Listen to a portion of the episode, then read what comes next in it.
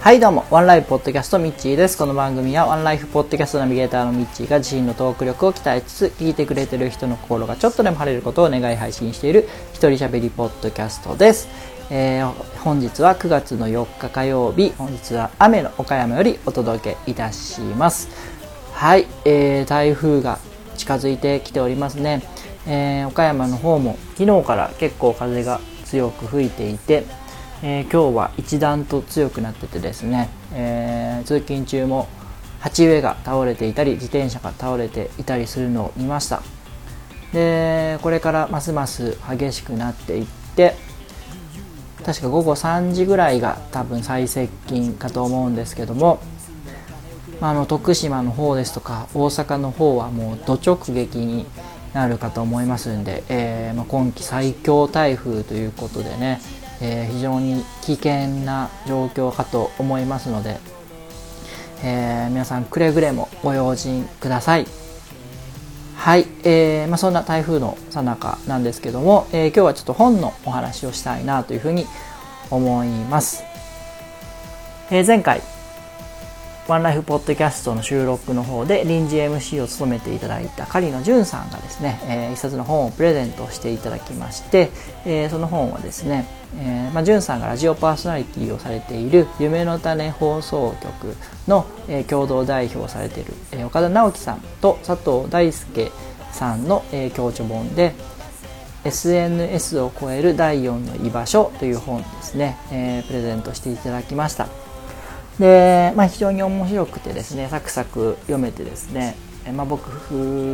通常はまあ12週間ひどい時は23週間かけて1冊読むのがやっとなんですけども、えー、これはですねもうほんとすぐ読めて2日間で読み切りました。で早い人は多分 1, 1日あればもう余裕で読めるような本だと思います。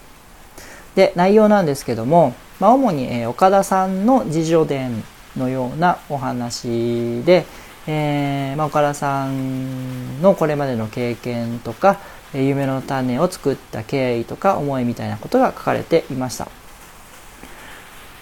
でまあ、何が面白かったかというと、まあ、岡田さんのこれまでの経験がですね、まあ、非常に面白くてですね、えーまあ、小さい頃はお兄さんと比べられて、えーまあ、あまり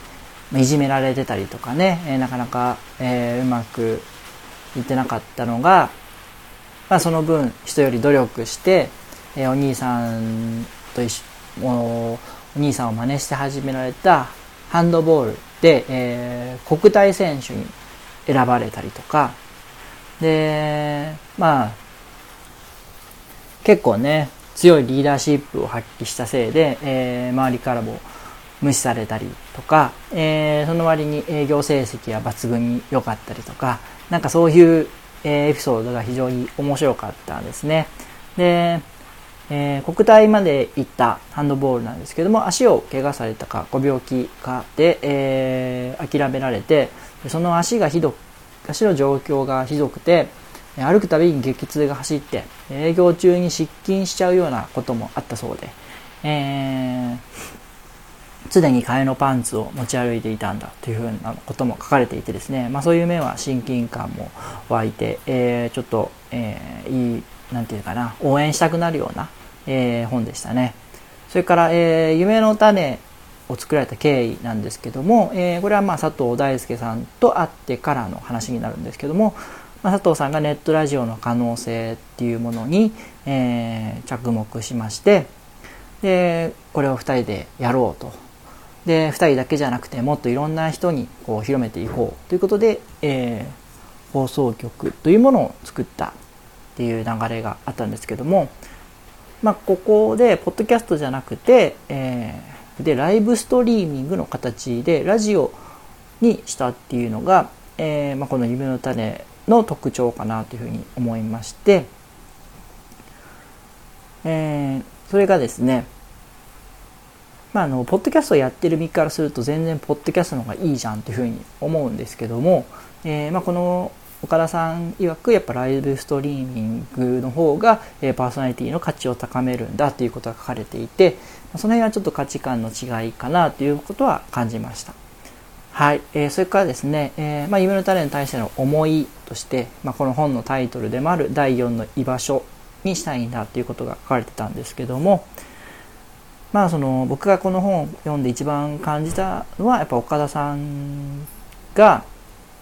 誰に対してもこうフラットに付き合うことができるっていう面で、まあ、偏見とか、えー、見た目の動向っていうのを気にせずに、えー、付き合うことができるのを、えー、書かれていて僕はそれがねちょっと昔から苦手というかすぐあの偏見結構しちゃいますし あのすぐ壁を作っちゃうタイプなんでうーんその辺はね岡田さんの魅力というか、えー、人間味人間性懐の深さみたいな部分をですね感じてですね。でそのフラットにものを見て、えー、誰とでもフラットに付き合えるような場所をとして、えー、夢の種を育てていきたいっていうことを書かれていて、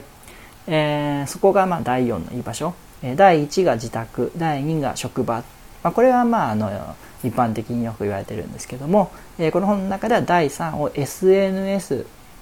として置いた上で第4を、えそういう、まあ、夢の種にしたいんだっていうことが書かれてました。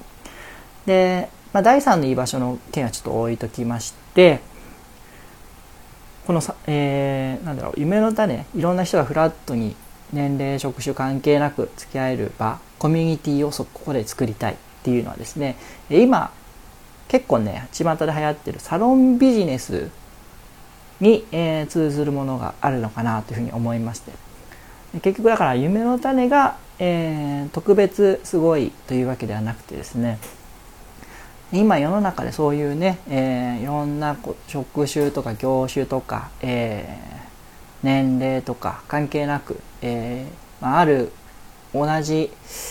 えー、コンテンツに興味を持った人たちで集まる集まってでその人間関係を、まあ、自分のなんか価値につなげていこうみたいなそういうサロンとかえ集まりコミュニティっていうのが流行ってるんで、えー、そういうものと同じものなんじゃないかなっていうふうには感じました。はい。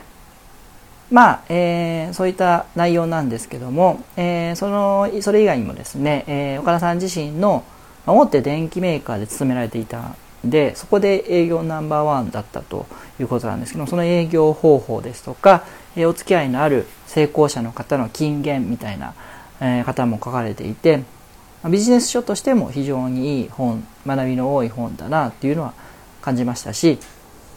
なんかね、出てくる人がね、みんな素敵なんですよね。まあこれは岡田さんが素敵だから、えー、寄ってくる人も素敵なんだろうかなとは思うんですけども、えー、出てくる方の人物像のエピソードがね、皆さん素敵で、えー、この辺はちょっと結構グッとくる部分もありました。なんで、気になる方は読んで損はない本かなというふうに思います。はい。まあ、読んでいて、えー、なんかね、みや、こんちきのみやさんの話をちょっと思い出したんで、えー、こんちきみやさんにはね、ぜひ読んでもらいたいなと、ちょっと思ったりもしました。はい。はい、じゃあ以上です。では、ハッシュタグのコーナーです。えー、ハッシュタグ、ひらがなでワンライブでいただきました。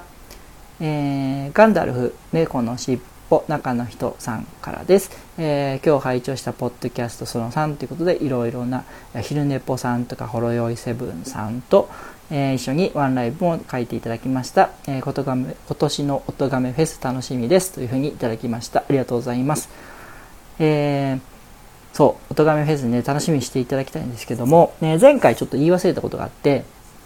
えー、2曲目として、えー、作った「音がめフェスティバル」っていう曲の方ですね、えー、ポッドキャスト好きで、ポッドキャストいっぱい聞いてる人にはですね、ぜひ聞いてもらいたいんですよね。というのもですね、えー、ちょっと、ポッドキャスト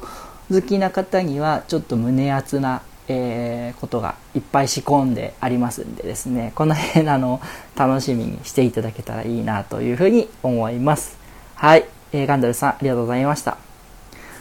えー、まあ、こんな感じでですね、ご意見ご感想がある方はですね、ハッシュタグでひらがなワンライブをつけてですね、えー、つぶやいていただけると、えー、また番組でご紹介させていただきます。はい、えー、じゃあ今日は以上です。えー、もう今日は本当台風来てるんで、ぜひ皆さんですね、えー、気をつけていただいて、えー、素敵な一日をお過ごしください。お相手はミッチーでした。私天気になれ。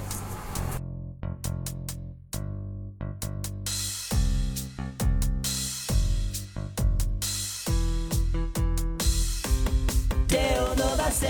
手を伸ばせ叶えたい夢があるなら力強くたくましくその手を伸ばせよ手